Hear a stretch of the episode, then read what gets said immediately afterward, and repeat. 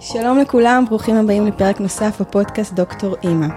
איתנו היום חגית גילבר, אימא לשלושה ילדים בחינוך ביתי ודיאטנית קלינית שעוסקת בטיפול בסוכרת. היא נעה בין העולמות, בין המדעי והמערכתי לבין החופש ממסגרות ובחירות הלב.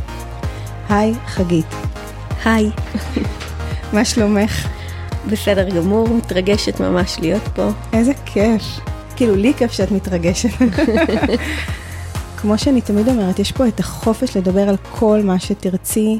אוקיי, אז קודם כל, אה, הפתעתי את עצמי שהסכמתי לבוא, התלבטתי על זה רגע, כי זו דרך נורא אישית, ו...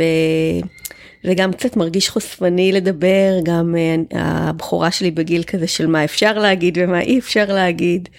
אה, בטח נצטרך לחתוך פה אחר כך קטעים בעריכה, אבל, אה, אבל גם באמת זו דרך נורא אישית, ומה מה ביני לבין שאר העולם, למה זה רלוונטי בכלל לשאר העולם. ואיכשהו נזכרתי בפגישה הקודמת איתך, אוי, שג... זוכרת שהיה היה לנו זוחל, בדיוק דיברנו על זה. שהקטן כן. שלך זחל איתנו בחדר. שהוא היה ממש תינוק קטן, ממש. והייתי ממש כזה אחרי לידה, ואת פיזרת את איזה קסם מיוחד כזה, ואני בכלל חשבתי שאני באה להתראיין למחקר, ויצאתי כמו באיזה פגישת אה, העצמה אישית, כן. אז אמרתי, יאללה, סומכת עלייך. איזה כיף, כאילו מה כבר יכול להיות? כן, כזה. אבל נראה לי שיהיה לי יותר קל שתתחילי לשאול שאלות. את אימא בחינוך ביתי לשלושה ילדים. אז תספרי קצת גם, אם אפשר, על גילאים, או איך זה התחיל, או אם אתם עדיין שם, או מה המערכת יחסים שלכם עם החינוך הביתי. בואו נתחיל משם. אוקיי, אז איך זה התחיל? אני הייתי עם החשיבה הכי קונבנציונלית, סיימתי תואר בתזונה, זה תואר מאוד מדעי, אמ, לא, בכלל לא ידעתי שיש אפשרות, אה, נקרא לזה לחיות אחרת, להישאר עם הילדים בבית. כן ידעתי שאני מתכננת להישאר עם, ה... עם התינוקת שלי עד אה, סביבות גיל שנה. באותה תקופה אה, עבדתי כבר שנתיים בבית חולים בלינסון במחלקות פנימיות ומאוד אהבתי את העבודה וכולם ידעו שאני חוזרת אחרי אה, בין חצי שנה לשנה ואני לא זוכרת בדיוק את הפרטים אבל אני, לא היה מצב לעזוב אותה. היא ינקה, היא הייתה מחוברת אליי, מה זה מחוברת? פשוט עוד הלכתי לראות איתה כל מיני תינוקיות וישבתי איתה ופשוט לא, אין, לא היה מצב שאני משאירה אותה אצל אף אחד אחר. וכל פעם דיברתי עם הבוסית המהממת שלי שמאוד, אני מאוד אוהבת אותה. והיא אמרה לי, טוב, בואי תחכי עוד חודש, עוד חודשיים, עוד שלושה. משכה לי את חופשת הלידה עד אין קץ. ובסוף נדמה לי שאחרי כבר שנה ושלושה חודשים אמרתי לה, תקשיבי, אני ממש ממש מצטערת, אבל אני לא חוזרת. וכבר היה לי ברור שזהו, בינתיים אני נשארת איתה עד, שתצ... עד שאני ארגיש. זה היה משהו אפילו לא שכלתני, עד שאני אדע שאני מרגישה שאני יכולה להשאיר אותה איפשהו. וככה זה היה בשנים הראשונות, תוך כדי כבר הכרתי אימהות בחינוך ביתי. כי הצטרפתי לאיזשהו מפגש שהיה אז בפארק רמת גן, וראיתי שמגדלים את הילדים בבית. אבל עוד בהתחלת הדרך אני מודה שהסתכלתי על זה באיזו ביקורתיות מסוימת והמון המון ספקנות, ואמרתי לעצמי, טוב, אז עד גיל שנתיים. טוב, אז עד גיל שלוש, אולי זה הגיוני. ו... ובאמת כל הזמן, מדי פעם הלכתי לראות איזה גן, ו... ולעדיין לא היה מצב שאני אשאיר אותה בשום מקום אחר. אני חושבת שבסביבות גיל שלוש כבר הבנתי ש... שזהו, שאני אימא בחינוך ביתי, שאני, שיש בדרך הזאת המון המון דברים ש, ש, שהיא פשוט הדרך שלי, שאין מצב שאני אלך בדרך אחרת, לפחות לא כרגע. אני יכולה להגיד שעדיין אני לא מגדירה את עצמי כחינוך ביתי אידיאולוגי, זאת אומרת, אני פה מבחירה של הלב, של הבטן, ו, ואולי כן במהלך האימהות נאספו פה גם אידיאולוגיות, אי אפשר להגיד שלא, אבל אבל הכל פתוח, זאת אומרת. מה זה אומר הכל פתוח אז מבחינתך? אוקיי, אז היום יש לי כבר, היי, התינוקת ההיא, היא כבר עוד מעט בת 13. וואי, ענקית. כן. ואחריה יש עוד מעט בת תשע, ועוד מעט בן ארבע. זה זה פזם מכובד למי שעוד לא... אה, שעוד לא סגור על עצמו. אז, אז נגיד הקטן, אין מצב שאני אחשוב להכניס אותו היום למסגרת, פשוט אין מצב, אני יודעת שמבחינתי בגילאים האלה, זה רק איתי, אין כאילו, לא, לא יקרה משהו אחר, אבל על בת ה-12 אנחנו בדיוק, כל הזמן יש כל מיני הפסקות בדרך וחשיבה מחדש, ואנחנו בדיוק גם במין מקום כזה, שקצת מזכיר את גיל שנתיים ושלוש, שהרבה חברים לדרך פשוט פתאום פורשים לנו, וממש איזה שלוש חברות שלה נכנסות בשנה הבאה לבית ספר. שזה כבר להיכנס לחטיבה, נכון? כן, כן, כן. אחת okay. אוקיי. נכנסת לט', אחת, כן. אוקיי. Okay. ו... ופתאום זה כזה מעמיד אותנו מול אה, איזשהו ריק ואיזשהו ארגון מחדש, גם חברתי, גם פחות ברורה הדרך מבחינת חוגים בשנה הבאה. נראה לי מאוד מוכר בחינוך ביתי, שכל סוף שנה אתה במין אה, סימני שאלה כאלה ואיזה חוסר ודאות לקראת השנה הבאה, ובסוף הכל מסתדר דרך אגב, באופן הטוב ביותר, אבל אנחנו שוב בנקודה כזאת, ואני לא יודעת, אני משאירה את האופציה הפתוחה. אם יהיה צורך להיכנס לבית ספר, אז אה, לא פוסלת את האפשרות. איך זה בשיח מולה? מה, מה היא רוצה? אם היא העלתה את האפשרות, לא אני, והיא, והיא העלתה את האפשרות בעיקר באמת שוב ממקום שהוא של צורך שהוא יותר בהקשר חברתי, של אה, מסגרת ילדה שמאוד חשוב לה חברים. אסור לי לדבר עליה אבל יותר מדי. אחר כך תחליטי מה ייכנס. אה, אוקיי. אבל הצורך הוא בא ממנה, כן. טוב, זה גיל כזה, זה לא רק עליה, זה גיל כזה שבאמת הצורך החברתי אצל רוב הילדים הוא מאוד גדל. אני חייבת להגיד שכל ילד אצלי זה משהו אחר, נראה לי אצל כולנו, אבל uh, מי שהיא הייתה בת חצי שנה, הילדה הזאת היה צורך חברתי. וואי, זה כל כך מוכר לי מכאן. ממש, כאילו, ו- ולי לא היה את הצורך החברתי הזה, זאת אומרת, אני קצת... נאלצתי למצוא את עצמי בכל מיני הקשרים חברתיים שאחר כך עם השנים סיננתי, כי, כי הגיעה עוד אחת והיא גם קצת נתנה מענה חברתי בעצמה, לא קצת, הרבה. היו תקופות ששתיהם זה היה כל העולם כולו בש... אחד בשביל השנייה, ותמיד היו גם חברים ברקע, אבל למשל הבאה אחריה זה בכלל לא כל כך מעסיק אותה, לא כל כך מעניין אותה, ויש לה שני אחים ומבחינתה זה מעל ומעבר, וחברים זה נחמד, אבל בערבון מוגבל. זה מדהים השוני הזה ביניהם, זה תמיד מרתק אותי, שזה כאילו הם נולדו באותו בית ובאמת כל אחד מביא משהו אחר. כן. אני מרגישה, אולי, כמובן גם אופי שמגיע ככה לעולם, אבל גם שיש משהו בבכורות, שהם באים לעולם ריק, לא מרופד. ואחריהם כבר נכנסים שני אחים לעולם מאוד מרופד, ויש בו חברה, ויש בו ביטחון, ויש בו הקשר. אז הצורך אה, הוא, הוא קצת אחר. כן, זה משולב. כן, כן. שדיברת שני דברים אה, ככה חשבתי עליהם. אחד, תיארת אה, את זה שעכשיו נכנסות חברות לבית הספר, ושיש משהו בחברתיות, נכון, שמתערער. אמרת שזה, שזה קצת כמו גיל שנתיים שלוש. אז יש משהו ב, לפעמים בלהיות בסיטואציה הזאת שאתה מרגיש קצת ננטש כל פעם, כי באמת כל משפחה בסוף מתנהלת כגוף שהוא מחובר לעצמו, עם הבחירות שלו, וזה משליך עלינו, נכון? אבל יש אה, המון שנים עברו בין השנתיים שלוש לעכשיו. במהלך השנים לא היו לכם איזה פרישות כואבות כאלה ממעגל החברים? האמת שלא. והאמת, לא, זה לא מדויק להגיד בעצם, לא, זה לא מדויק. כי מה שהיה, שבעצם היה את הפרישות האלה של גיל שנתיים שלוש, ואז כשהיא הייתה בת ארבע, אז הצטרפה אלינו גליה. ובשנה הזאת היה ברור לי שאני בהתכנסות כזאת עם שתיהן, ומה שיהיה יהיה, זאת הייתה שנה מדהימה.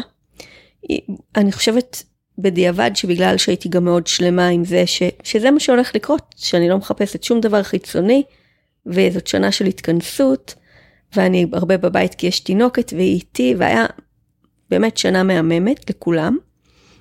ואז אחר כך שוב היה איזה מין צורך כזה לתת מענה חברתי לגדולה, ולא היה לי כוח לזה, ופשוט איפשהו לקראת שליש השנה לקראת, אה, אחרי החגים, אמרתי, יאללה, גן, נסמן וי, יהיה פה מענה, והכנסתי אותה לשלושה ימים אה, לגן אנתרופוסופי, לשלושה ימים בשבוע עד אחת, וזה הרומן שלנו עם גן, דרך אגב, היה, היה פה בדרך אה, יציא, נקודת יציאה מחינוך ביתי, והייתה חוויה טובה בסך הכל, זה היה גן אה, מאוד נעים, ו, והיה לה מאוד טוב שם. אבל אני הבנתי בשלושת רבעי שנה הזאת, שלושה ימים בשבוע, שמתוכם כל פעם שהיא רק השתעלה, גם בלי קורונה היא הייתה בבית שבוע, הבנתי כמה הרעיון של הבית הוא כל כך מתאים לי, ופשוט היה לי ברור שזהו, היא חוזרת לחינוך ביתי. זה היה כשהיא הייתה בת חמש, בעצם היא נכנסה לגן.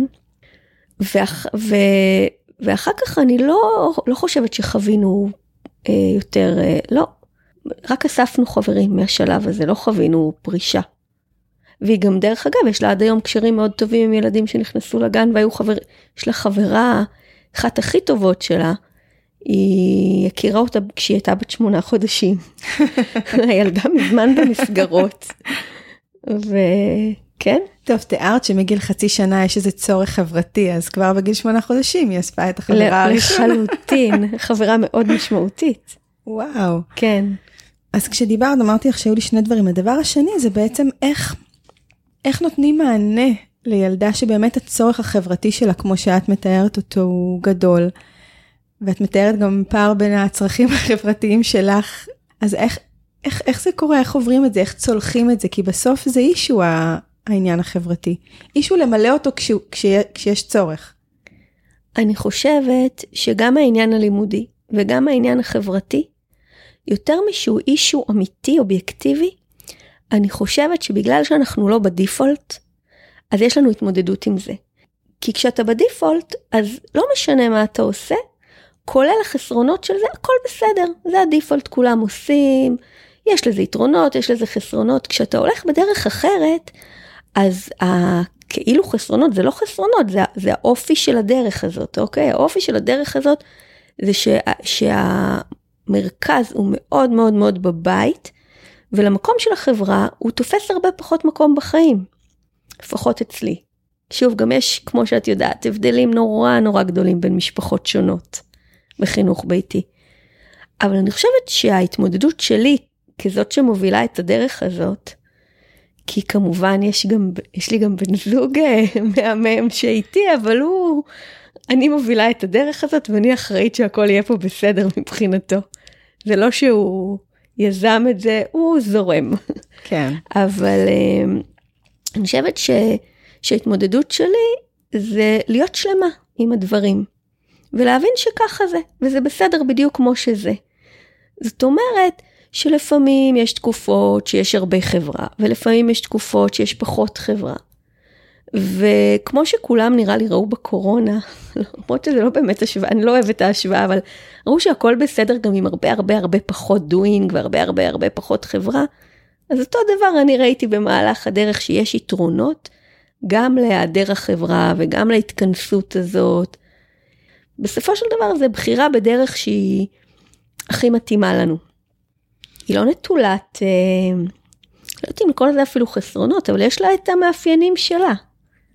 זה נשמע מאוד אה, אינטגרטיבי ושלם. אני שואלת עצמי, איפה בכל זאת היו הסדקים? תמיד יש לי סדקים. בכלל בחיים, לא רק, לא רק בחינוך הביתי, גם, ב, גם ב, בתחום המקצועי. אני לא בן אדם שמשוכנע ב-100% אף פעם בשום דבר. אבל לא בקטע שאני, זה לא חוסר ביטחון עצמי או... זאת אומרת, אני מצד אחד מאוד שלמה עם הדרך שלי, ומצד שני, אני כמו איזה בפיצול אישיות, תמיד תמיד יש לי את הכל בראש, הכל שמציג גם את הצד השני של הדברים.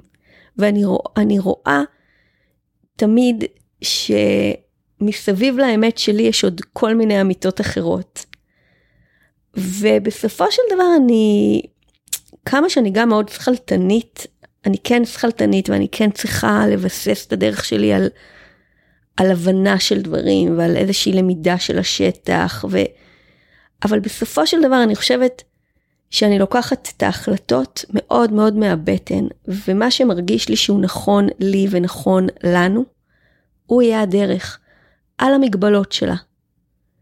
אז זה לא שאין סדקים, אבל אני מצליחה לראות את השלם עם הסדקים, ולבחור דרך שהיא, שהיא בסדר, שהיא מספיק שלמה.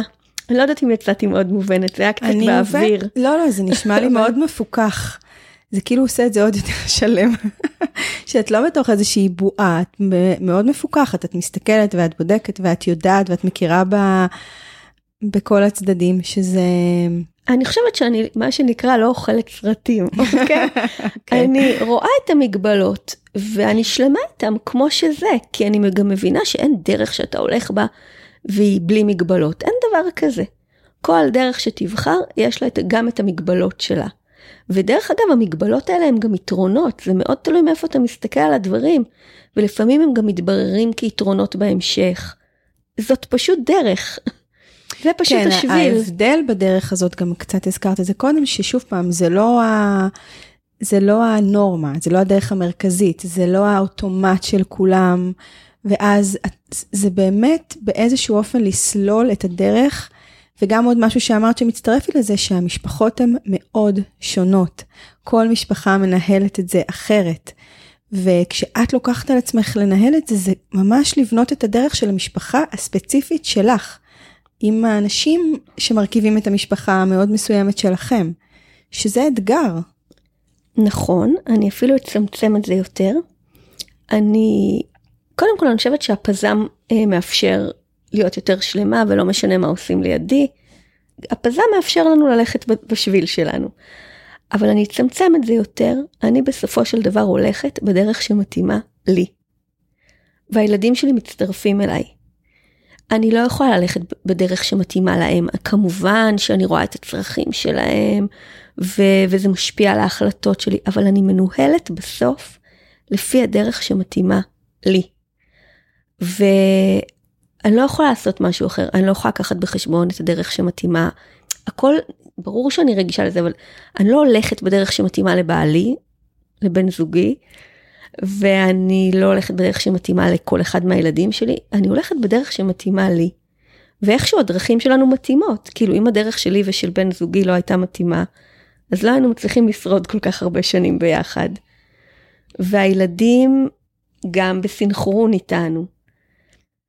לא בטוחה שאני מצליחה. לא, את מצליחה, כן. אני רק ממש רגע, ממש רוצה לעצור רגע ולדבר על זה, כי אמרת, אני הולכת בדרך שמתאימה לי. מה זה הדרך שמתאימה לך להיות ככה, להיות אימא כזאת, ללכת בדרך ש... אני אתן מה... לך דוגמה, כן. נגיד מעולם הלימודים, לא מעולם החברתי. יאללה. אני מסתכלת על עצמי, אנחנו די אנסקולרים, אוקיי? אני לא... בגדול אני, אני משתדלת לא ללמד. עכשיו, מאיפה אני אנסקולרית? אפשר לבוא לזה משני כיוונים. אפשר להגיד, אני נורא רוצה שהילדים שלי יהיו בחופש המוחלט, והכל יבוא בצורה נורא טבעית, ורק מה שמעניין אותם. עכשיו, אני לא מזלזלת בדרך הזאת, אני מבינה אותה, ואני גם באופן כללי מסכימה איתה. אבל אם להיות אותנטית, זה לא המקום שממנו אני אנסקולרית. אני אנסקולרית מהמקום של מה שמתאים לי כאימא שלהם, וברור לי שאם זה מתאים לי, אז זה גם יעשה איתם את הטוב ביותר. אני לא בנויה לעשות להם בית ספר פרטי באנגליה. לא בשביל זה התכנסנו, לא בשביל זה אנחנו בחינוך ביתי. ואם הייתי חושבת שהלימודים וה, והידע והרכישת הידע הם כל כך חשובים, הם כבר מזמן הייתי שמה אותם בבית ספר. לא בשביל זה, באמת, אין לי שום, זה, זה לא העניין, אנחנו לא בשביל זה בבית. זה מין דוגמה של איך אני באה ממקום של הסיבות שלי לגדל אותם בבית. ו, ובסך הכל גם, אני חושבת שזה הזמן שלי מגיל 18 לבחור את איך נראים החיים שלי. אז כן, הצטרפו פה אה, עוד אנשים למסע, והם ברור שהם חלק מאוד נכבד ממנו, והשביל גם מתפתה לפי צרכים שלהם ורצונות שלהם. אבל בסוף אני יכולה ללכת רק בשביל שהוא גם מאוד שלי.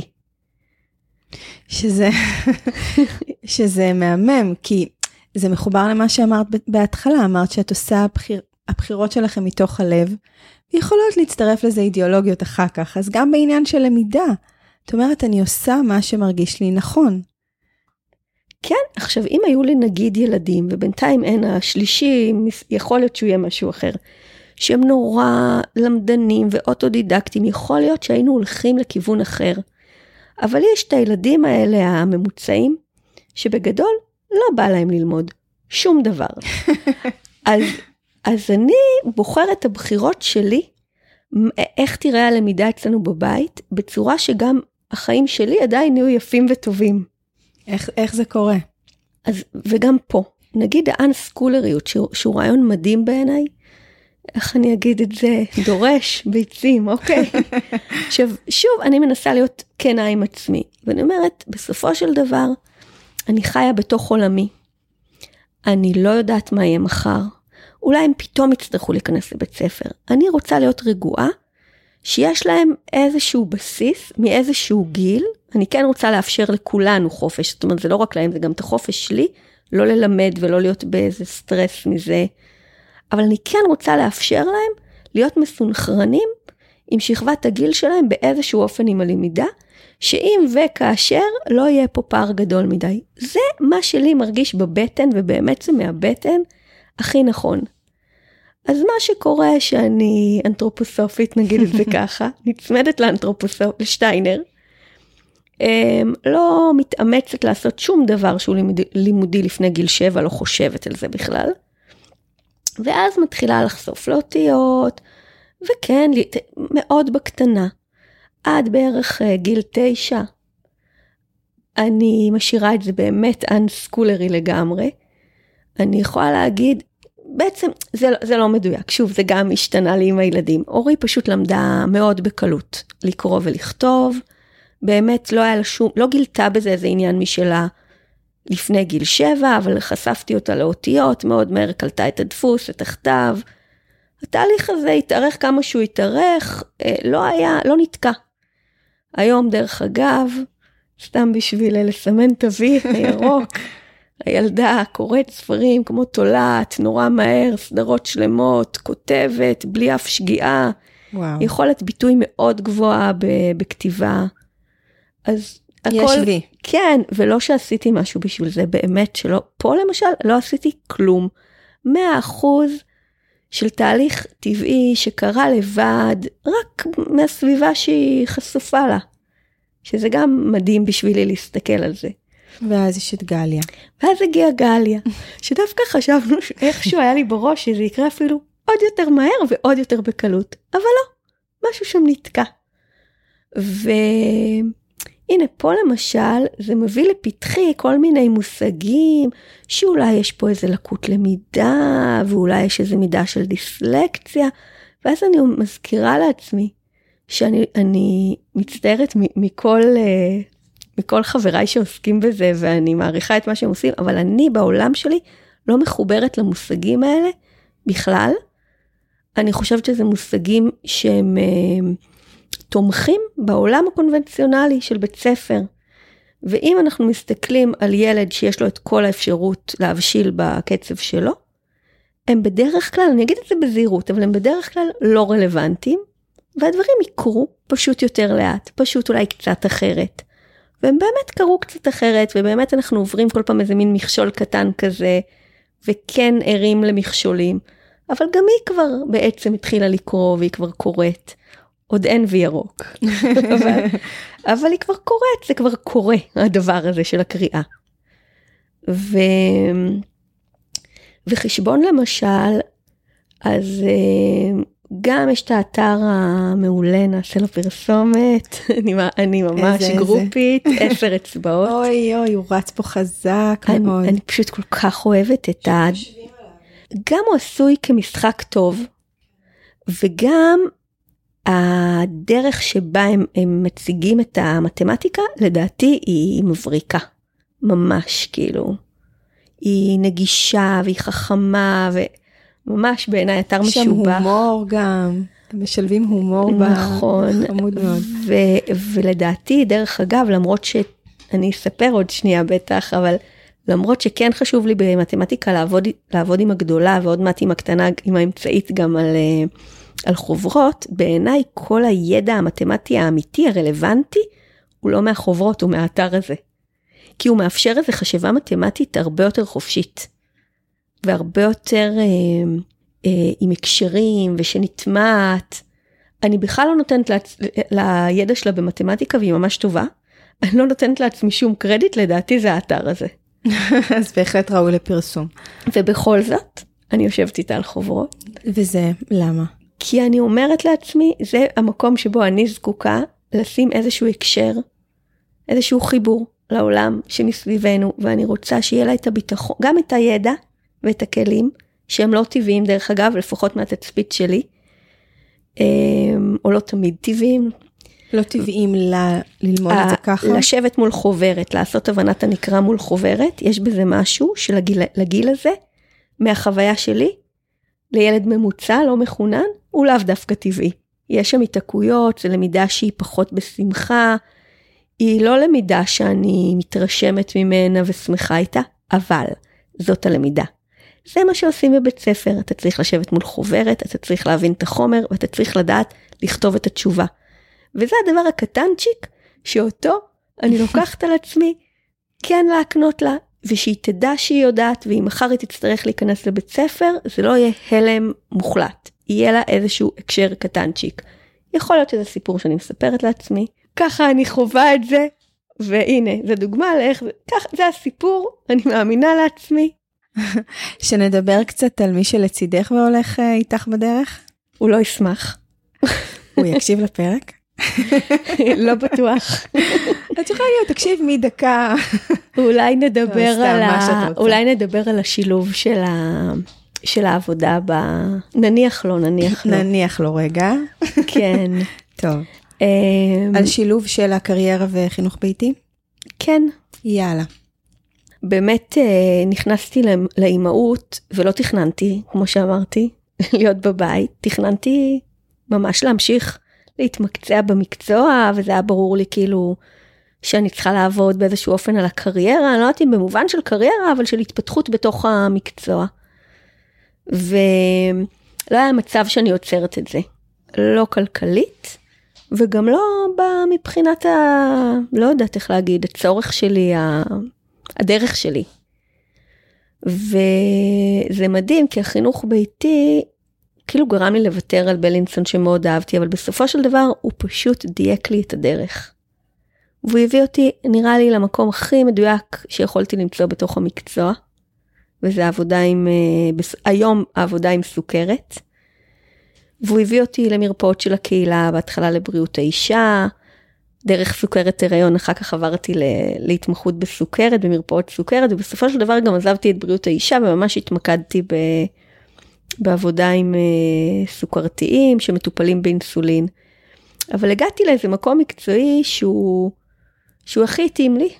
ודווקא מהמקום הזה שלא היה לי הרבה אפשרות, כאילו אני עובדת מעט שעות, הייתי צריכה לבחור מה אני עושה, מה הכי מתאים לי, מה הכי נכון לי. איך זה עבד? אימא עם ילדים צעירים בבית שגם עובדת. קודם כל, בהתחלה, אחרי כל תינוק שנולד, הייתי יוצאת לשלוש שעות מהבית.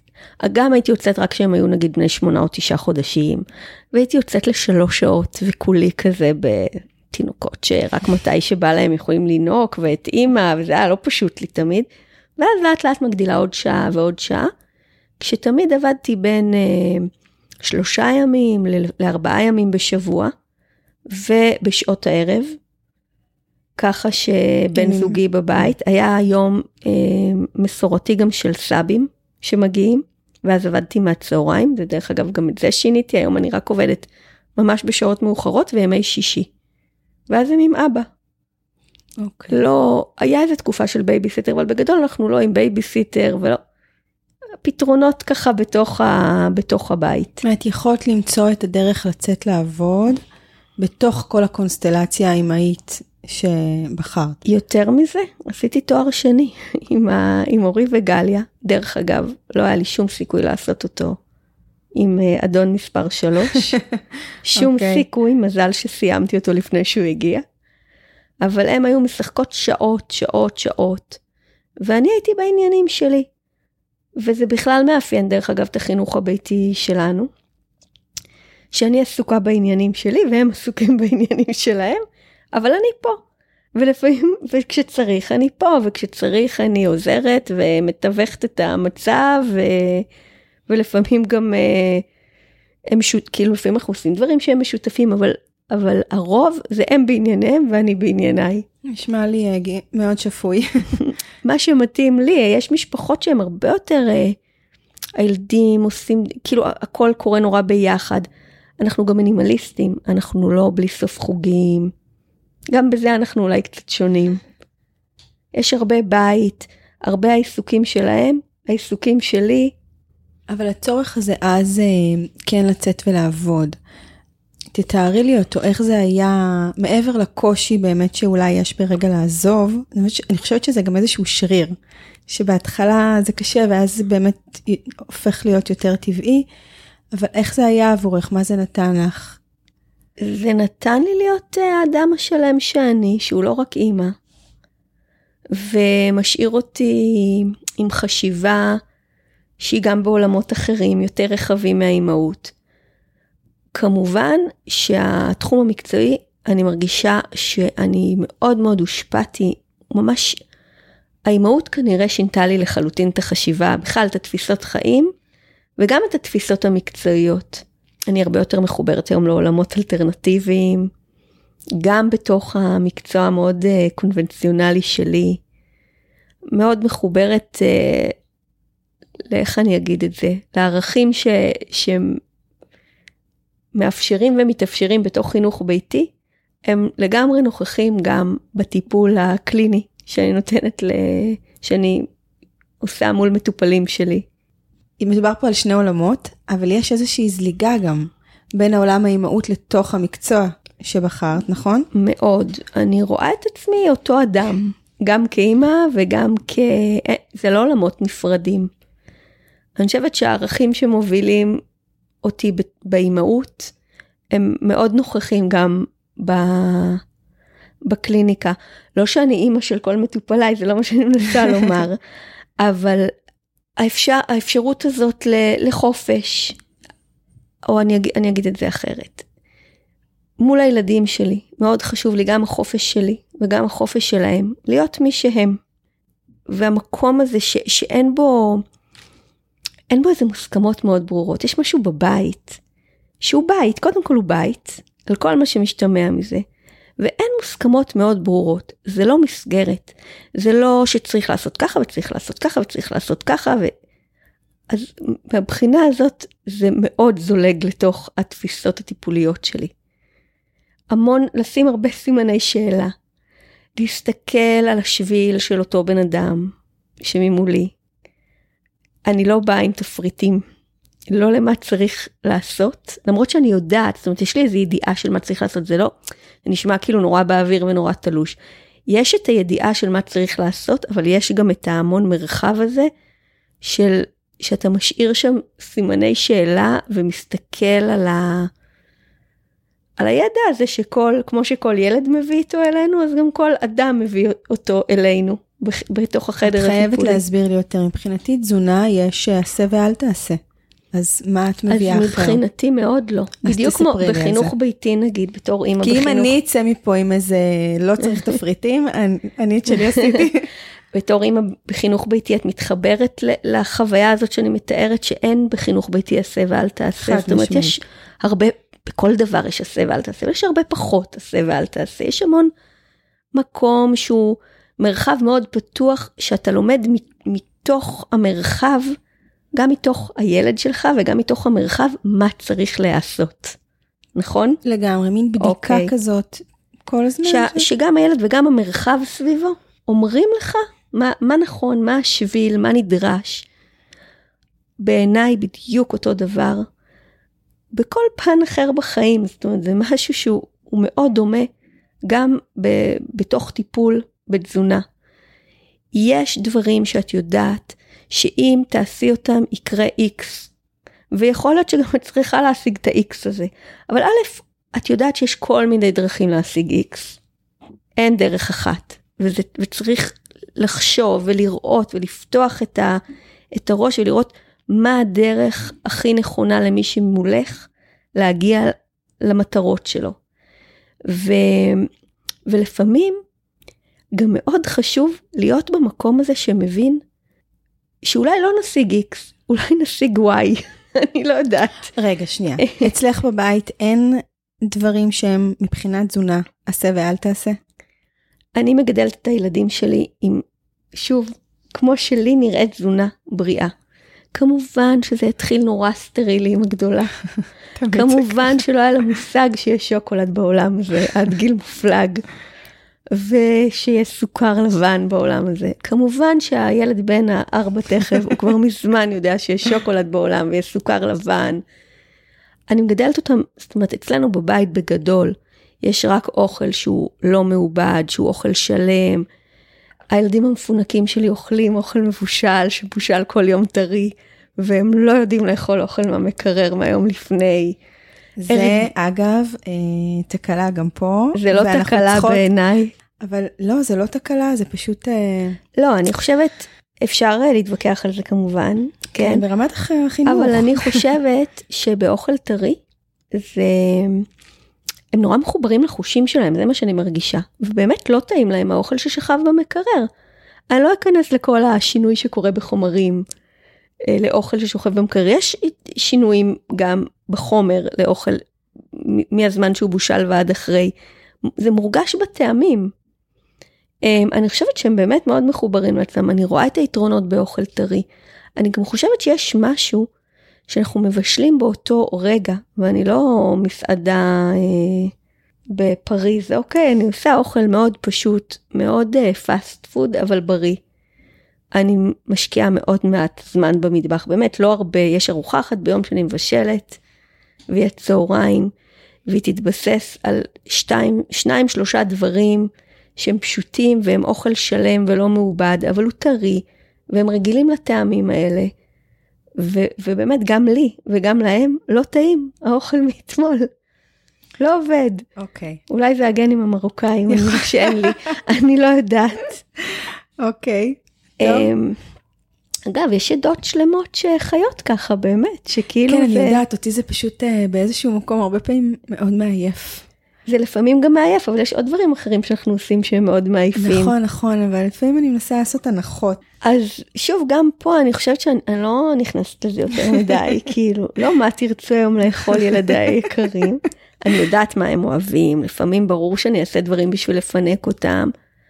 וברור שיש לי אחת שהיא צמחונית, אידיאולוגית, האמצעית, והגדולה עכשיו בקטע של גדילה ופשוט כל יום בא לה בשר, ואנחנו בכלל, אני משתדלת כאילו שאנחנו, אנחנו לא צמחונים ולא טבעונים, אני משתדלת שיהיה אה, עוף אה, או בשר או רק בסוף שבוע, ובאמצע, אז כל אחד כן בא לו דברים קצת אחרים, אבל בסוף אני מכינה, אני ככה חושבת, מה אני אבשל היום, מה יהיה לי הכי קל, מה יהיה לי הכי מחובר. אני צריכה כאילו להיות מחוברת למה יהיה לי הכי נכון וקל, קל בלב לבשל היום, אני פשוט מבשלת אותו רגע, וזהו. אם בלי... זה עובד, זה עובד, זה כן. איזה כיף. אמ, אבל את יודעת, אני, אין לנו בבית קורנפלקס ואין לנו מגירת ממתקים, אבל אם הם רוצים, אז אנחנו נקנה במכולת, אה, לא יודעת, ארטיק או ממתק או משהו. ואם הם נפגשים בזה, והם נפגשים בזה אצל אה, סב, סבים או דודים או חברים, אז הם יוכלו. אני לא מונעת מהם, אני גם חושבת ש... כבר התפזרנו, אבל אה, כבר אני מנסה להיזכר מאיפה זה התחיל. אבל שאתה מציג איזושהי דרך, שהיא, שהיא הדרך הבריאה, שמאפשרת להם להיות מחוברים לעצמם, לאינסטינקטים שלהם, לרעב ושובע. אני מאוד מאמינה שדרך אה, תזונה שהיא של אוכל שהוא שלם ולא מעובד, הרבה יותר קל ונכון וטבעי לווסת רעב ושובע. ומצד שני, שוב, אנחנו חיים בעולמנו, ובעולמנו יש כל מיני דברים מפנקים מסביבנו, ואני לא רוצה שהם ירגישו ש... שאסור להם ושהם בהימנעות. לא, אז כאילו כשזה בא, בסדר, תאכלו. התחלנו את כל זה מתוך זה שדיברנו קצת על הזליגה של הערכים בין האימהות לחלק המקצועי, ושבאמת את מגיעה מתוך מקום שאין עשה ואל תעשה, וכל אדם, לכל אדם יש את הדרך שלו. אז לפעמים את גם נורא רוצה שמשהו יצליח בקליניקה. ו- ומרוב הרצון הזה יש איזה תפיסה שהיא, שאני פוגשת אותה כרווחת, של, של עשה ואל תעשה, שאתה עכשיו אמור לעשות ככה. לא משנה אם נתתי לך תפריט או אם נתתי לך הנחיות, וזה מה שאתה אמור לעשות. והבן אדם חוזר, והוא חוזר מתוסכל כי הוא לא הצליח, והתסכול עולה. ותסכול זה לא בריא, זה לא יותר בריא מ... או לא, לא פחות לא בריא ממשקל עודף, מסוכר. אני רואה, באמת, אני פוגשת אנשים שהם עם, ממש עם פגיעה ב, ב, באמונה בעצמם, בביטחון בעצמם, באוטונומיה של עצמם, סביב זה שהם שנים, בטח כשאנחנו מדברים על מחלה כרונית, שהם שנים במפגש עם צוות רפואי, והם נדרשים לעשות מה שמישהו אחר אומר. את רואה את הקשר לגמרי. למסגרות? הם בעצם הם זכו במחלה כרונית, ולפעמים מגיל ילדות הם פעם ב... לא יודעת, שבוע, שבועיים, שלושה חודשים, נפגשים עם צוות רפואי, שכולו רצון טוב, כן? אבל הם כל הזמן נדרשים לעשות משהו. וזה, אה, מול זה, יש לי הרבה אה, מחשבה, הרבה ניסיון לעשות איזשהו תיקון, לעשות את זה אחרת. אה, זה לא פשוט, זה לא שיש לי פה איזה נוסחת קסם, אבל קודם כל להניח את זה בחדר, להיות במודעות לזה. במה זה מייצר המפגש הזה בין איש מקצוע לבין אדם, שנדרש כל הזמן להתאים את עצמו למשהו, בשביל לייצר תוצאה מסוימת שהיא בעדו. אבל, אבל השאלה האם היא בעדו בסופו של דבר, עם כל מה שכרוך במפגש הזה, בתסכול הזה, בהתמשמעות הזאת, בלעשות משהו שמישהו דורש ממך. אז אלה דברים שמאוד uh, נוכחים לי גם כמטפלת. ו- ואני רואה את הקשר. אבל כשאנשים מגיעים אלייך, הם מכירים את הגישה שאת, המערכתית שאת מגיעה ממנה? אני לא חושבת ש... שמספיק, אני לא חושבת. לא, אני חושבת שהם הגיעו אליי במקרה איכשהו. ויש אנשים שמגיעים, הרי זו שפה אחרת ממה שאנחנו רגילים אליה, מה שאת מביאה. שהיא לי עושה הרבה היגיון, ועושה איזה חיבור הרבה יותר אינטגרטיבי לדברים. אבל לפעמים זה כמו שנורא נורא קשה להוציא ילד מבית ספר למשהו אחר, פתוח וחופשי, כמו שהרבה משפחות מתארות יציאה מבית ספר לחינוך ביתי כמשהו שהוא דורש המון המון סבלנות. אז איך אדם שרגיל שאומרים לו שנים מה לעשות, פתאום נדרש לבדוק עם עצמו מה נכון לעשות. אז זה באמת מעבר שהוא לא תמיד פשוט. זה גם לא שבגלל בגלל שבעצם מה שאני מנסה לעשות זה, או מה שאני מאמינה שצריך לעשות, זה להעביר את מוקד הבחירה אל האדם עצמו. שהוא ייקח אחריות מלאה על מה הוא בוחר, כולל בחירות שהן כאילו, כאילו נגדו. וכאילו לא עומדות בסטנדרט, אבל שהוא ייקח איזושהי אחריות מלאה ממקום טוב, לא ממקום של קח אחריות.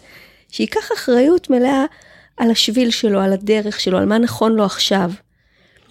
אמ, אז אין לי פה איזה, זה בדיוק לצאת מהמקום הלגמרי יודע, למקום שהוא מאפשר. אני חושבת שחלק מאוד גדול מזה, גם בבית וגם בתוך, בקליניקה נגיד, זה פשוט להניח את, ה, להניח את התפיסה הזאת על השולחן. ו... ולהג... ו... ולהראות שיש פה, פה דרך שהיא קודם כל של... שלך, של האדם שיושב מולי. ו... ואיך אני רוצה אותה, מה נכון לי כרגע. שוב, זה, זה מאוד קשה לי, אני מרגישה שאני קצת לא מצליחה להעביר את עצמי עד הסוף, זה קשה לא, לי. לא, אני מבינה לגמרי, יש לך איזה דוגמה לתהליך שמישהו עבר? קופץ לי עכשיו משהו לראש, שקופצת לי ככה מישהי מסוימת שלא ביקשתי את רשותה, אבל, אבל היא לא היחידה, זה חוזר על עצמו.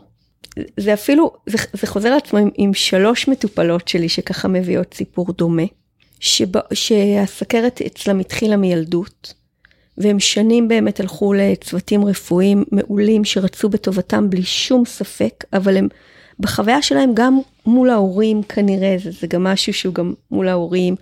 וגם מול הצוות כל הזמן נדרשו לעשות כל מיני דברים. ו... ויש בנו משהו בכולנו שבועט בה תמיד באיזשהו אופן ב... בניסיון למשמע אותנו. אני חושבת שכולנו יצורים של חופש, וכולנו שואפים לחופש, או רובנו לפחות. ו... והם נהיו אנטי, ממש ב- בלא לטפל ו- ולהישאר מאוד לא מטופלות. וחלק מהתהליך היה ברגע להראות את זה, להראות את הקושי הזה, אה, להתמשמע, לא אפילו למישהו, להתמשמע למחלה, להתמשמע ל... לעשה ואל תעשה הזה. ולפעמים כשאנחנו מסתכלים על משהו, או בעיניי לא לפעמים, הרבה פעמים, כשאנחנו מסתכלים על משהו, הוא פשוט מתרכך מעצמו, ומתוכו צומחת הסכמה לעשות. עכשיו, זה דברים שהם כאילו בבית, לא שאין לנו עניינים עם הילדים שלנו בבית, ולא שזה עולם מושלם, אבל זה, זה, זה איזשהו תהליך טבעי שמתאפשר כל הזמן, בצורה מאוד מאוד טבעית. ש... שאנחנו באיזה גל מול הילדים שלנו של להסתכל על הדברים ולאפ... ו... ולאפשר להם גם לבחור ולנהל, נכון? אני שוב, אני מרגישה שאם אנחנו לא, מדברות... לא, זה מאוד מאוד מחובר, אני נזכרת תוך כדי שמדברת בשטיינר, שהוא הרבה, הוא אמר שכשאתה רוצה לעשות איזשהו תהליך עם ילד, מספיק שתחשוב עליו, ואפילו תשים אותו במחשבות שלך, תחשוב עליו, וזה עושה הרבה הבדל. אז אני, אני מאוד מחוברת לזה. ואני מאוד אוהבת את שטיינר, אבל לא ידעתי שהוא אמר את זה. לא, לא. לא, לא היה לי בראש. אבל אני מאוד מחוברת לזה שההתבוננות על משהו מייצרת שם ריכוך ומייצרת אפשרות שיצמחו מתוך זה דברים שהם אותנטיים לבן אדם. אז אם אני יכולה לדבר בהכללה, כי, כי קשה לי להביא לפה את פרטים, גם באמת כל אחד הוא, הוא עולם ומלואו וכל, וכל טיפול הוא מאוד שונה, אז בלי לתאר טיפול ספציפי שלא ביקשתי על זה רשות ואני לא יכולה לעשות, אז קשה לי לגמרי להניח פה את הדוגמה. אבל אם אני צריכה לתת לזה באמת שם כללי, אז אני חושבת ש, שבתוך החדר הטיפולי יש הרבה, אני רוצה לתת מקום להרבה הרבה פשוט התבוננות על דברים. ולפעמים מתוך ההתבוננות על דברים, דברים קורים. עכשיו אני גם בתחום שמצד שני יש בו המון טכניקה. אני, ו, ואגב, הטכניקה תומכת חופש.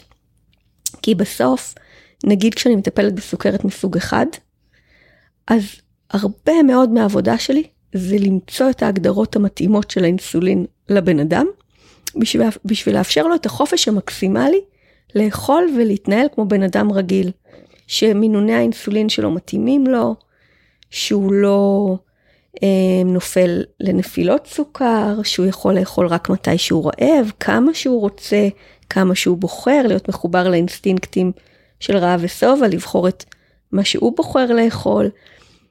אז, אז גם יש הרבה הרבה עבודה שהיא מאוד מאוד טכנית, כן? היא בכלל לא רגשית, ש, שמחברת בין בחירות של מזון שהבן אדם עושה, לאיך אני יכולה לעזור כדיאטנית ו- ו- ולהתאים את הטיפול לבן אדם. שוב, אני חושבת שקצת יהיה לי קשה לתאר את כל, את כל הטכניקה של הטיפול, אבל בסופו של דבר אני כן אגיד שמה שאני רואה ומה שמוביל אותי שם, זה, זה לשמור על החופש של כל אחד שאני פוגשת, על, על חופש הבחירה ועל חופש ההתנהלות.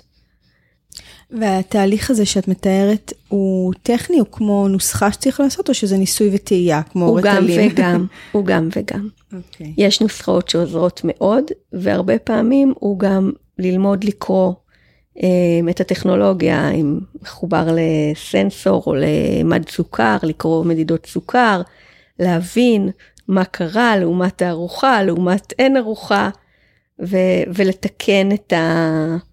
ולתקן את ההגדרות ככה שהם, שהם יתאימו. את גם במה שאת עושה, יש המון אה, חופש באופן שבו את עושה את זה, אבל יש באמת גם הרבה...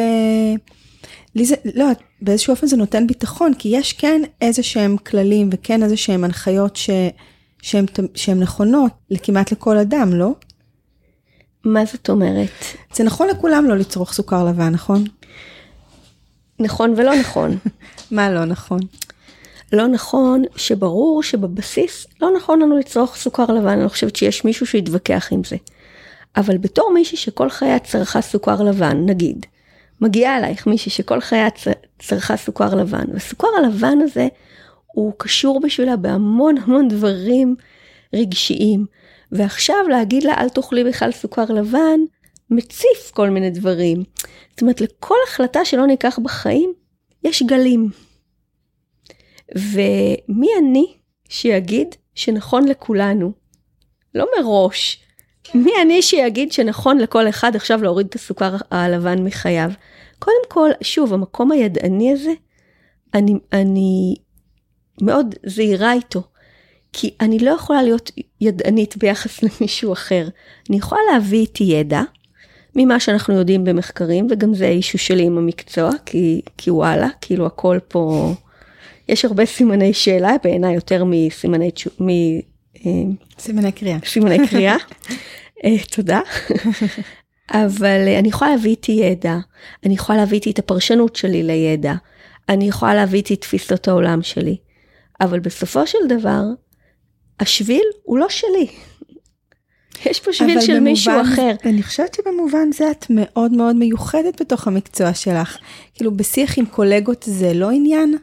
עם חלקם כן, ויש הרבה שהם לחלוטין מביאים תפיסת חיים אחרת, אבל אני חייבת להגיד שגם יש לי הרבה חברות שהן גם קולגות, שהן שותפות בהרבה דברים ל... לתפיסת החיים שלי ו, ורואות את הדברים דומה.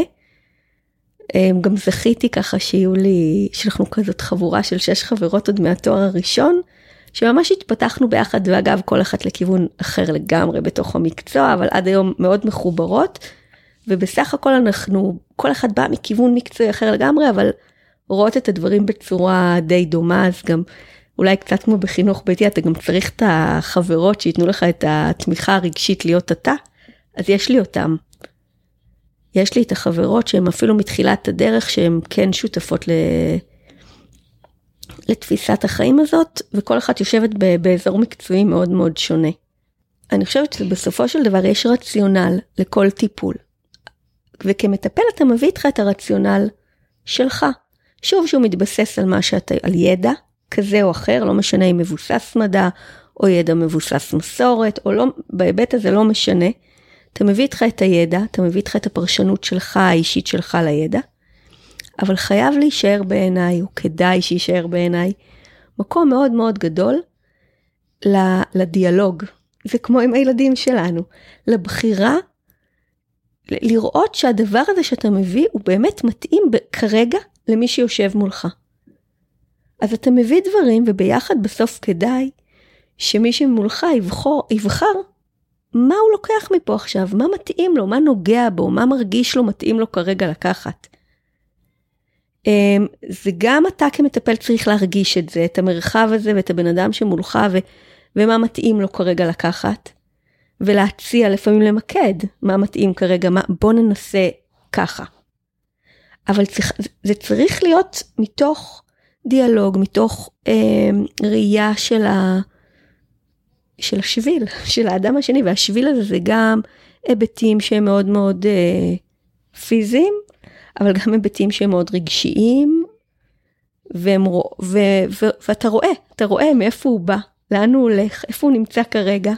שוב, אני קצת מדברת באוויר, אבל... זה בכלל לא באוויר, זה גם נראה לי כל כך נכון לחבר בין העולמות הרגשיים לבין תזונה, בכל כך הרבה מובנים, שזה פשוט נשמעים לי שני עולמות שמאוד אה, נכון וכדאי לחבר אותם. אני לא רואה איך אפשר להפריד ביניהם אפילו. נכון. עכשיו, זה לא שאני פסיכולוגית, אני לא נעצרת על העולמות הרגשיים, ואני לא עוסקת בלטפל בהם. הם מטופלים דרך תזונה הרבה פעמים, או דרך... השביל התזונתי. כי מה שקורה, הם נלקחים בחשבון בחדר, הם נראים בחדר. הם, הם על השולחן. שבעיניי זה הרבה מאוד. אז זה מאפשר את ההתבוננות. בקש, גם בהם וגם בקשר. ולקחת באמת איזה שהן בחירות, או להיות, זה לא בחירות, זה להיות בעיניי, גם בחירה זה דבר מאוד, אה, אפשר, אפשר לדבר גם על זה. אני חושבת שזה יותר הסכמה מבחירה. זה להיות במקום של הסכמה של היכולת לעשות עכשיו משהו. זה מתחבר לך לחינוך הביתי? זה מאוד מתחבר לי לחינוך הביתי, ממש מתחבר וגם את את באמת מחברת את זה באופן מאוד אה, ברור. גם את העולמות וגם את, ה, את התוכן. זה כמו שאת אומרת, זה לא שני עולמות שלי, האימהות והמקצוע. זה אני. נכון, זה אני, אני מביאה בסופו של דבר את עצמי. את עצמי בתור אימא לילדים שלי. ואת עצמי בתור דיאטנית לאנשים שבאים לחדר ועושים איתי מפגש טיפולי. פשוט בשם דיאטנית אנחנו כנראה שבויים בכל מיני... אה, זה לא עושה לאנשים איזשהו משהו השם דיאטנית על דיאטה, כאילו אין כבר איזה אינפלציה של, של המושג. קודם כל אני חושבת שכן, אבל אני גם לא יודעת לגמרי להיות אובייקטיבית לגבי זה, כן, היא כאילו, אולי אפילו באיזה, אפילו לי זה נראה יותר חמור אולי מאיך שזה באמת. אבל בכל, אנחנו אנשים, אנחנו גם דומים מאוד, אנחנו גם מאוד מאוד שונים. אז לאיזה תחום שאת לא תלכי, אמ, את תפגשי אנשים שונים מאוד, כאילו, מה זה בשבילך רופא? מה זה בשבילך נמקד? מה זה בשבילך רופא ילדים? ואותו דבר לגבי קולגות שלי. גם קולגות דיאטניות וגם קולגות רופאים שיוצא לי לעבוד איתם מאוד צמוד, ואת רואה אישיויות שונות. אז אנשים צריכים גם להגיע למי שמתאים להם. למי שיש להם איזשהו חיבור של תפיסת חיים איתו.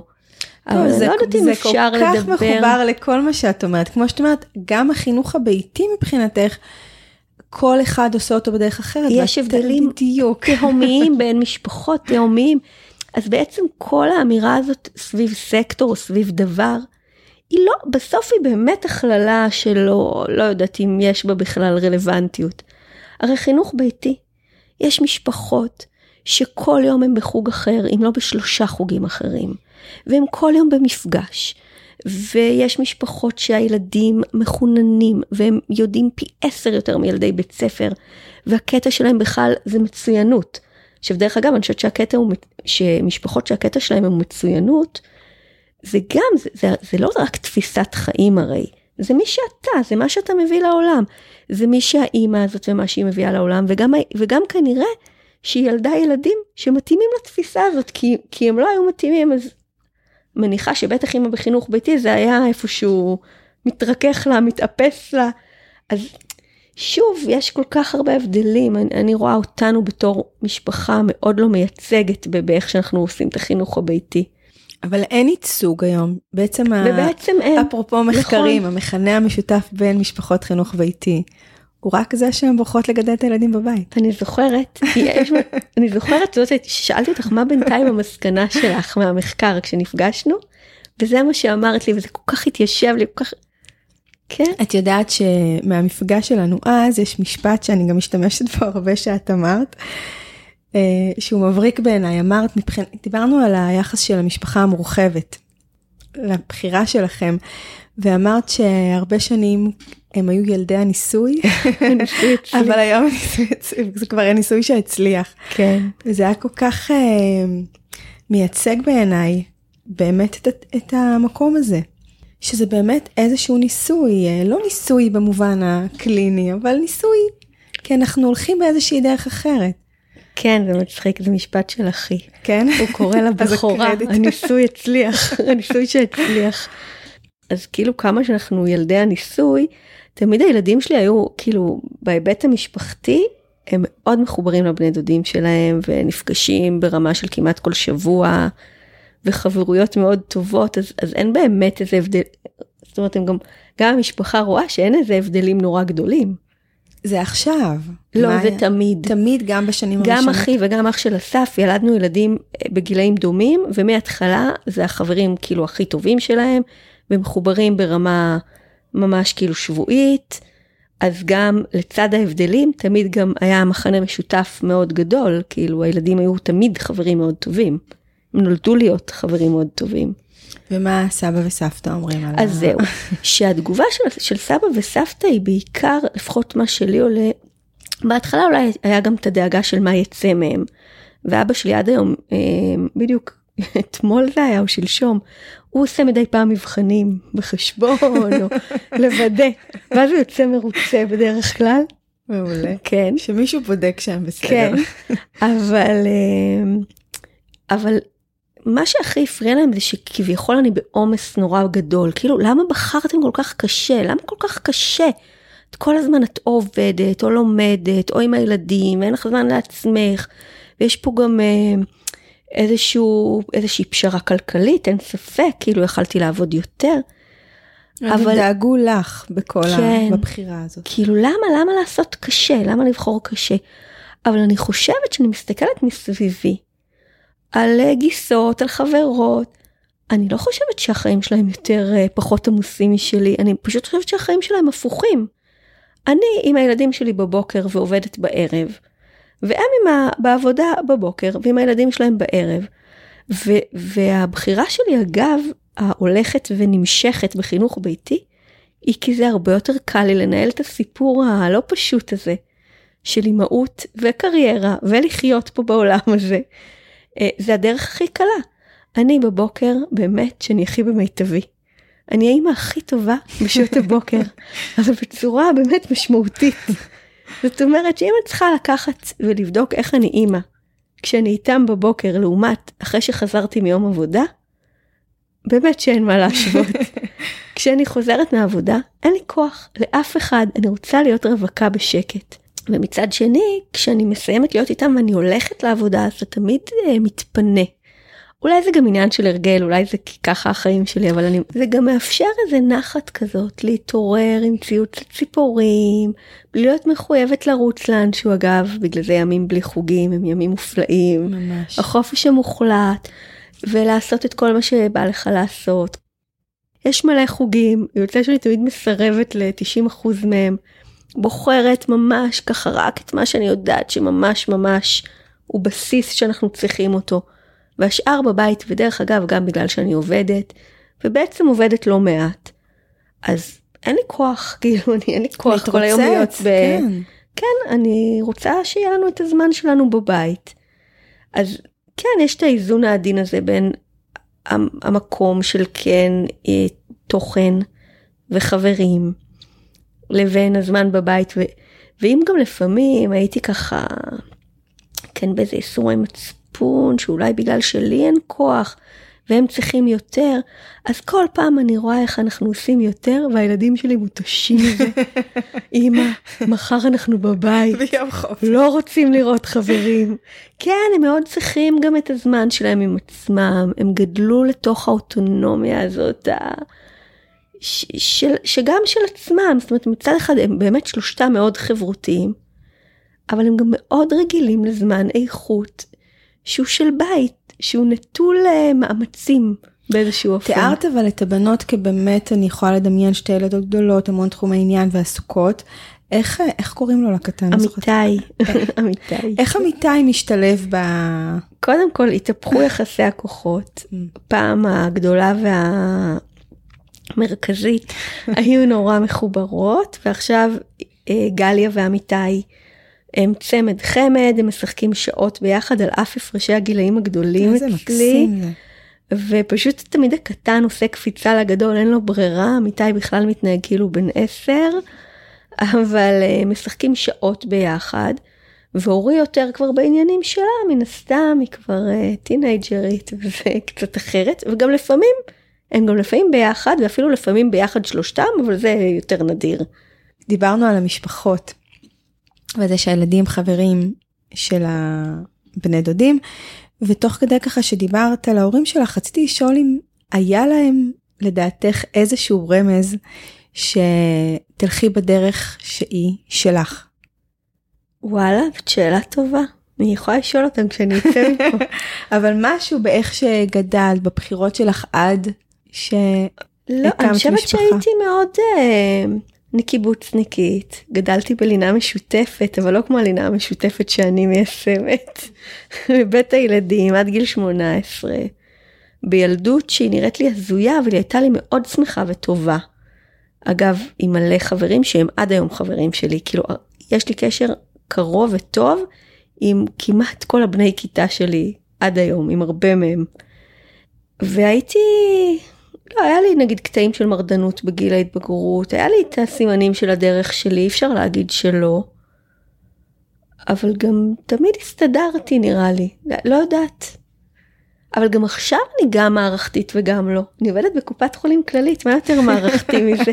נכון. נגיד בצד המקצועי, אני אפילו מערכתית מדי בעיניי. כאילו הייתי מאוד רוצה עכשיו אה, לפתח את המקום המאוד עצמאי גם, גם בצד המקצועי של קליניקה פרטית, מהרבה סיבות. יש משהו ב, בעצמאות הזאת, ו, זאת אומרת, במסגרות יש משהו שהוא נורא מגונן ונורא תחושת שייכות, ויש לו המון המון יתרונות. אני, אני מודעת לגמרי ליתרונות שיש בתוך מסגרות.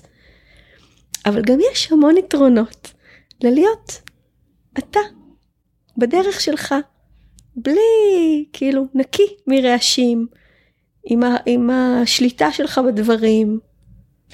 אני חושבת שזה שתיארת את החברים מהקיבוץ, את החבר'ה ואת, ה... ואת זה ש... בעצם זה משהו שאין אותו בחינוך הביתי. את החברותה הזאת, הגרעינית הזאת. קודם, זה לא לגמרי שווים. מדויק, אני יכולה להגיד שלגדולה שלי כן די זכתה לאיזה חברותה כזאת בשנים האחרונות. אה, זה אחר. אין, זה לא באותה תדירות בכלל, זה חברותה רעיונית יותר מאשר ממומשת. תיאורטית. זאת אומרת, הן יכולות להיות חברות טובות, הן אפילו חמש חברות טובות, אבל הן נפגשות פעם בשבוע בשומרי הגן, והן נפגשות פה ושם בכל מיני אירועים, והן נפגשות הרבה פעמים רק בזוג, או לפעמים כן אנחנו יוצרים מפגש. אבל הן אבל הם, והן מתכתבות הרבה מאז, מאז גיל 12 יש גם uh, טלפון חכם אז הן גם מתכתבות הרבה בוואטסאפ. אז יש לה הקשר חברתי, אבל התדירות בחיים שלה היא הרבה יותר נמוכה. עכשיו זה לטוב ולרע, לפעמים אני כאילו כזה צובט לי בלב שאין לה את, ה... את ההקשר החברתי, את הביטחון הזה בהקשר החברתי המתמשך שהיה לי. מצד שני אני מאוד רואה גם את הנזקים נקרא לזה ככה. אתה מול חברה, אתה באיזשהו מאמץ כשאתה מול חברה.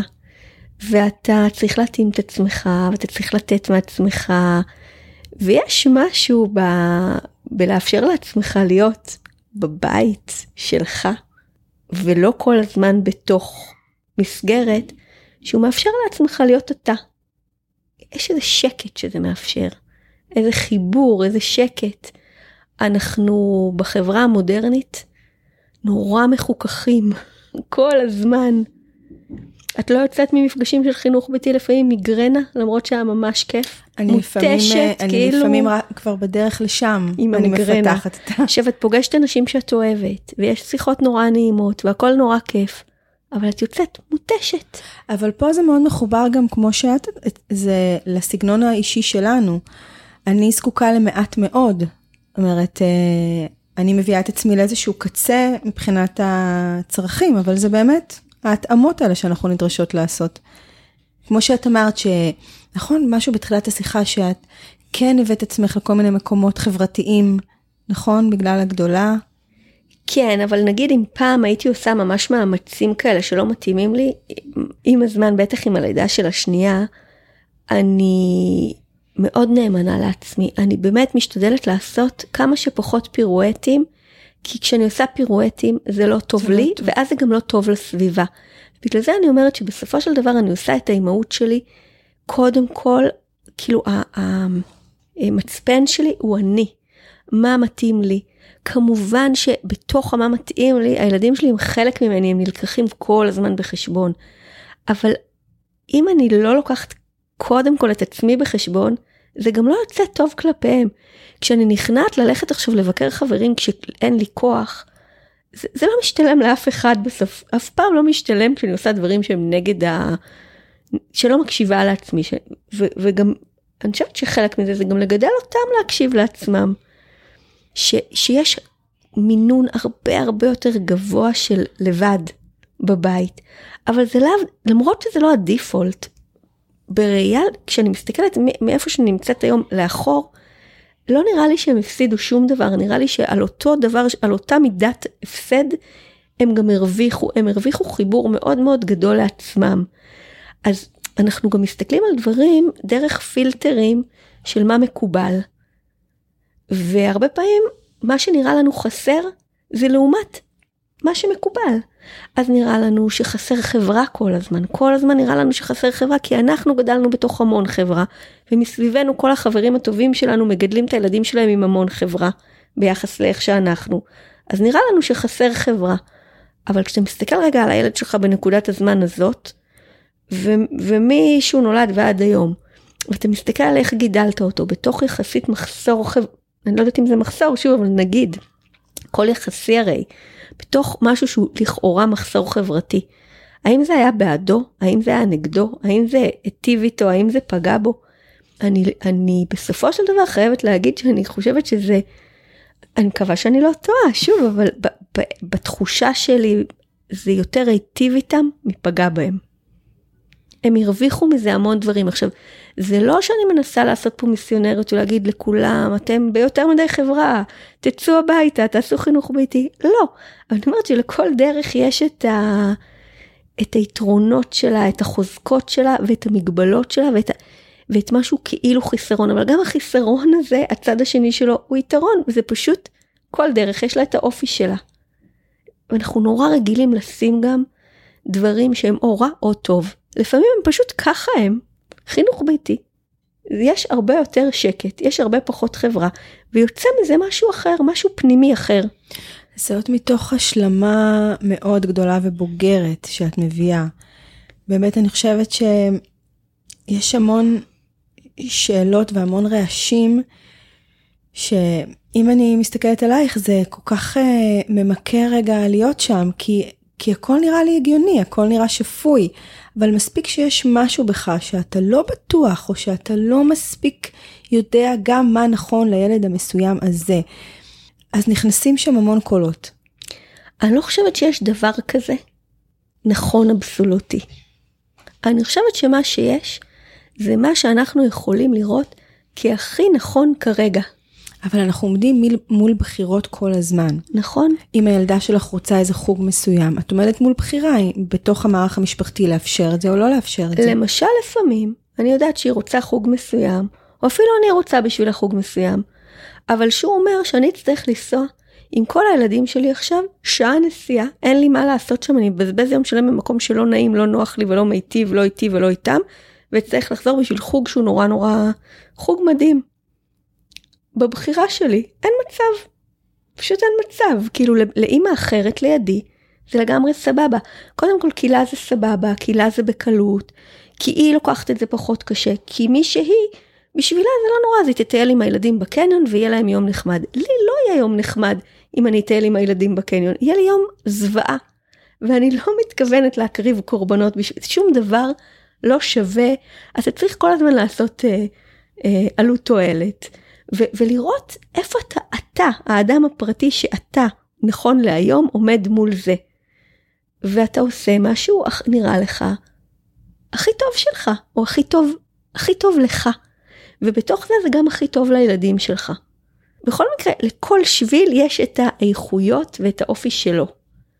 ואתה בוחר את מה שנראה לך הכי מתאים לך. אז מבחינתך השיח הזה עם עצמך הוא היה די מההתחלה. קצת אחרי הלידה כבר התחלת לבדוק מה מתאים. אני חושבת שזה שיח שהיה לי עם עצמי כנראה רוב החיים, אבל אני חושבת שהוא נגיד פעם היה עם פחות מודעות, ועם השנים התווספה לו מודעות והתווספה לו הרבה לגיטימציה. Um, המקום הזה של להגיד שאני בוחרת משהו שהוא נכון לי, על כל מה שזה אומר, ולתת לעצמי לגיטימציה להיות אני. נכון לא נכון, הוא לא קיים לי בצורה מוחלטת בראש, הוא באמת לא קיים לי.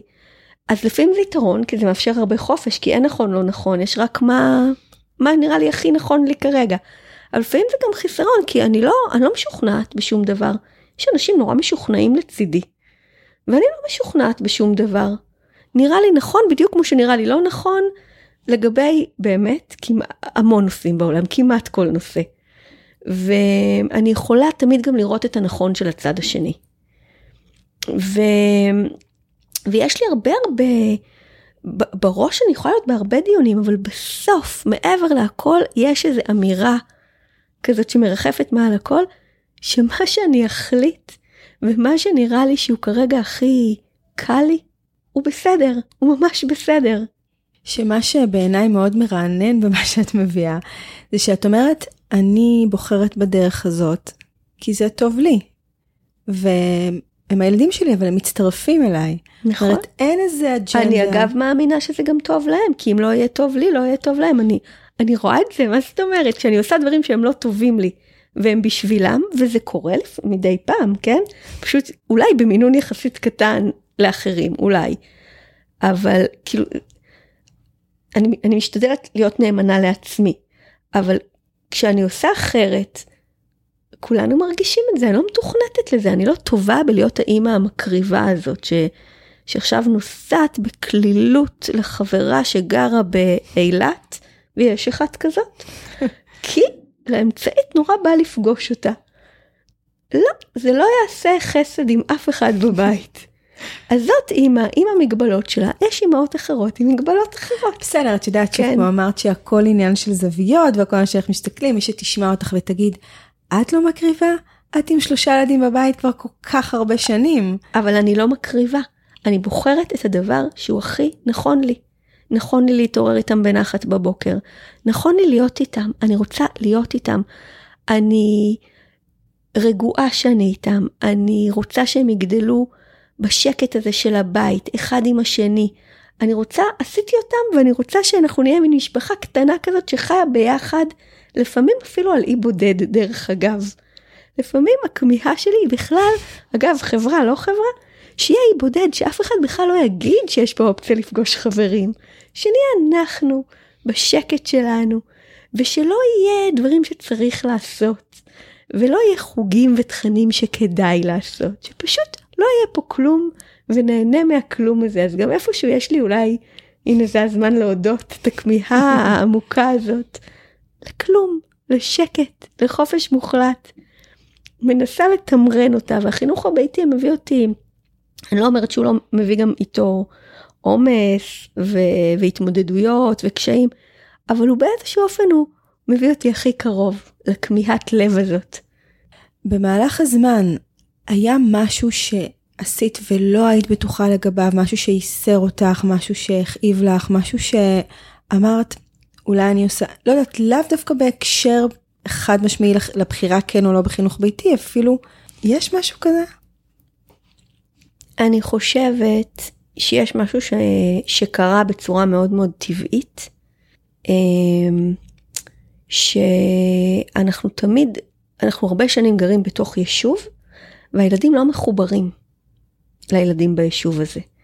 ונגיד היום, עד, כשהם היו קטנים זה בכלל לא הפריע לי שוב, אולי בגלל שכמיהת הלב שלי זה לא להיות מחוברת לשום דבר ולאף אחד. אבל אה, דווקא עכשיו, כשהגדולה בת 12 והאמצעית בת 9, 8, תכף 9 והגדולה 12, תכף 13, אז אני מרגישה ש... שאולי הייתי צריכה להשקיע שם אה, יותר בחיבור הזה למקום, אבל אתה, באותו מידה יש לי את הקול שמסביר לעצמי למה זה לא קרה. ויש הסברים טובים למה זה לא קרה. זה יישוב שהוא מאוד קונבנציונלי וכל הילדים לומדים באותו בית ספר. ו... והמנטליות היא טיפה אחרת, אין מה לעשות. כשאין אה, מחנה משותף, וידעת זה לא, אם נגיד עם בני דודים יש מחנה משותף, עם חברים שהתחילו את הדרך בחינוך ביתי כבר נוצר מחנה משותף. כשיש ילדים שהם כולם נורא מכירים אחד את השני, והם לומדים באותו בית ספר, אז לפעמים לא פשוט להיות חלק מהחבורה הזאת, זה חבורה עם, עם DNA אחר, עם אנרגיה אחרת. ו... והילדים שלי לא קרה להם החיבור הטבעי הזה, הוא היה קשה להם. היו להם ש... הזדמנויות להתחבר לילדים? הם נגיד בחוג, הם שתיהן בחוגי ריקוד של המועצה והן פוגשות. ו... ואני מכירה גם ילדים בחינוך ביתי שה... שהחברות נורא, נורא, זה אופי של ילד בסוף, נורא קלה להם ולא משנה מה, איזה הבדלי מנטליות יהיו. יש לי חברה שרק התיישב, היא עושה הרבה פחות ממני דרך אגב, וכל מה שקשור ל... ל... לחבר. רק התיישבה ביישוב חדש, תוך רגע הילדים שלה נהיו חברים. אז אצלנו זה לא ככה, ואז לפעמים אני מאשימה את עצמי, אולי הייתי צריכה לעבוד בזה יותר. אבל הנה, זה דוגמה לנקודה שעכשיו השיח אצלי בתוך הראש, בדיוק בימים אלה. ואז בסופו של דבר אני אומרת, עשיתי מה שנראה לי הכי נכון באותו רגע. הילדים שלי הם מי שהם. יש פה איזה משהו שהוא, שהוא טיפה צובט בלב. ויכול להיות שגם הצביטה הזאת בלב בכלל מכוונת אותנו לגור במקום אחר. שהמקום, שעד היום זה לא שינה כל כך איפה אנחנו גרים, ואם הצביון של המקום הוא מתאים לנו, לאיך שאנחנו גדלים ומגדלים או לא. והיום כשהם יותר גדולים אני, אני פתאום עולה בי שזה, שזה חשוב להם. ש, שלא רק ההקשר לילדי חינוך ביתי, אלא גם ההקשר של המקום. שנחיה במקום שיותר יהיה להם קל להתחבר. שהילדים לא הולכים כולם לאותו בית ספר וחוזרים הביתה בארבע, ושהמקום הוא פחות קונבנציונלי בתפיסות שלו, ופחות... לא יודעת, וגם פה יש לי, לא יודעת, אבל זה נגיד השיר שיש לי עכשיו, אה, מתנגן לי עכשיו בראש, אבל, ועכשיו אני מרגישה שזה מגב... שהווליום של החריגות מוגבר. אבל שוב אני אומרת, אז, אז אולי זה מין סימן דרך לעבור למשהו הבא, שיותר מתאים לנו. לא, בוודאי, אם את נאמנה כל הזמן לאותו רגע, אז אין חרטה על מה שהיה, כי את בעצם בכל רגע נתון היית נאמנה למה שנכון לך עכשיו. את לא מתיימרת להגיד שזה מה שיהיה נכון לך מחר, או שזה מה שהיה נכון לך אתמול. אז בואי נגיד שאני לא כזאת מוארת בקולות שמסתובבים לי בראש, אבל בתפיסה הכללית של החיים, שאני בסופו של דבר מקשיבה לה, זאת התפיסה. אני נאמנה לרגע הזה.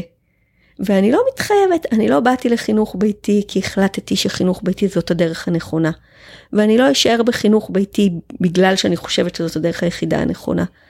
הדרך הזאת התאימה לי כמו כפפה ליד, באמת שהיא הייתה, היא הייתה ועודנה, הדרך הכי מיטיבה שאני יכולה לחיות את החיים האלה, כאימא ובכלל. ו- ואיפה שהיא לא תהיה, ואגב, אם לגדולה שלי לא יהיה טוב בבית, אז גם לנו לא יהיה טוב. אז הדברים מסונכרנים, זה לא... אז אם אני ארגיש שזה לא עובד למישהו מאיתנו, אז יכול להיות שהדברים בהחלט השתנו. ובתוך החינוך הביתי יש משפחות או חברים שאתם ממש אימצתם לאורך השנים? אני מאוד אוהבת את המשפחות שאנחנו אה, כן בקשרים חבריים איתם ובמפגשים משפחתיים איתם, אבל אף פעם לא הייתי במקום הזה שיש לי עוד משפחה, עוד שתיים, שהן כאילו עושות איתי חינוך ביתי. אולי ממש שוב בתחילת הדרך שהיה מין איזה סימביוזה כזאת, עוד עם אורי לבד על המחצלות. אני חושבת שמהר מאוד, עוד לפני הלידה של גליה ובטח שאחריה, אמרתי לעצמי שמבחינתי הדרך הזאת של הבית, של החינוך הביתי, היא קודם כל דרך של להיות שלמה עם עצמי לבד, שאני לא צריכה אף אחד, שקודם כל אנחנו מספיקים לעצמנו, ועל זה לשים את הדברים, ש... ש... להוסיף. להוסיף את המפגש, אני לא, לא בונה על מפגש חד שבועי עם אף משפחה. זה יותר אה, טרחה משמחה מבחינתי, המחויבויות האלה. יש את החוג החד שבועי הקבוע של החינוך הביתי, הוא מספק לנו מעל ומעבר, והשאר, שומרי, הגן, שומרי הגן, שזה שתיהן, זה שתיהן נמצאות בחוגים והמיטה איתי על המחצלת. על. את עדיין יושבת על המחצלת? אני, הוא קטן. אין, אה, כן. הוא קטן. אני מניחה שביום שאני אאפסן אותו בחוג, אז אני יכולה ללכת לעבוד בבית קפה ליד, כמו שיש כבר אימהות שעושות. ולפעמים אני מסתכלת עליהם בקנאה. אבל אני גם נהנית מהמפגש הזה, זה כן, זאת אומרת, זה גם, כמו שאמרתי מקודם, גם יודע להתיש. אבל זה גם מפגש מאוד כיפי של פעם בשבוע. עכשיו עוד יותר אני מעריכה אותו אחרי הקורונה. תכלס התגעגעתי. וזה יום כזה שנראה שכל העולם בחינוך ביתי, והילדים שלך לפי קבוצות גיל, זה מפגש חברתי נורא כיפי להם. ובסך הכל הוא נותן לנו איזה עוגן כזה שהוא לגמרי מספק, ועל זה מדי פעם אנחנו גם, גם נפגשים עם חברים, אבל ממש לא בצורה קבועה. טוב, מדהים, זה באמת נשמע שגם, שמצאת את הדרך שהיא, שאת בשקט שם. יחסית.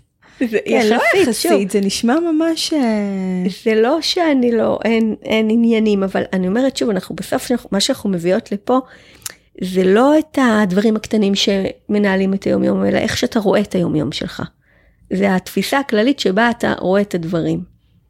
אז התפיסה הכללית היא, היא של שקט, וככל שהילדים גדלים, אז היא עוד יותר של שקט, כי כבר, את יודעת, יש קולות כאלה שהילדים היו קטנים, שהם כבר, אני לא זוכרת אפילו את הרלוונטיות שלהם. נגיד, מה הסביבה חושבת על זה שאני בחינוך ביתי? זה לא פשוט רלוונטי. קול שלא קיים בראש שלי בכלל, זה לא מעניין אותי באמת שלא. מתישהו זה היה רלוונטי? כן, ברור שאורי הייתה קטנה. זה קול שמאוד ניהל לי את המחשבות האם החינוך ביתי הוא טוב או לא טוב, היה דרך, הרבה מאוד דרך, ראיתי את העיניים של הסביבה, וזה מאוד העמיק את השאלות האלה, האם זה טוב לה, האם זה לא טוב לה, אם יש לה מספיק חברה, אם אין לה מספיק חברה. זה מתיש היום, כל כך. היום זה כמעט לא, אני לא אגיד שלפעמים מישהו לא יכול להגיד לי את זה, וזה, וזה פתאום, יצ, כאילו כן יערער לי משהו, אבל באופן כללי זה קול שאני כבר כמעט לא שומעת. חגית יקרה, הגענו לסיום. אני מאוד שמחה בשבילך שאלו קולות שאת uh, לא שומעת יותר היום. נראה לי שהרווחת את זה ביושר, את השקט הזה. נהניתי מאוד להקשיב לך, ואני מודה לך שהסכמת להגיע. לקחת זמן לחשוב על זה, ועוד זמן לחשוב על זה, ובסופו של דבר הגעת לכאן, ואני אסירת תודה על זה. שחלקת איתי ועם כל המאזינים את הסיפור שלך, את השביל שלך. אמ, נסיעה טובה הביתה. אז תודה ענבל שהזמנת אותי, היא מאוד ריגש אותי, ונהניתי, ותודה.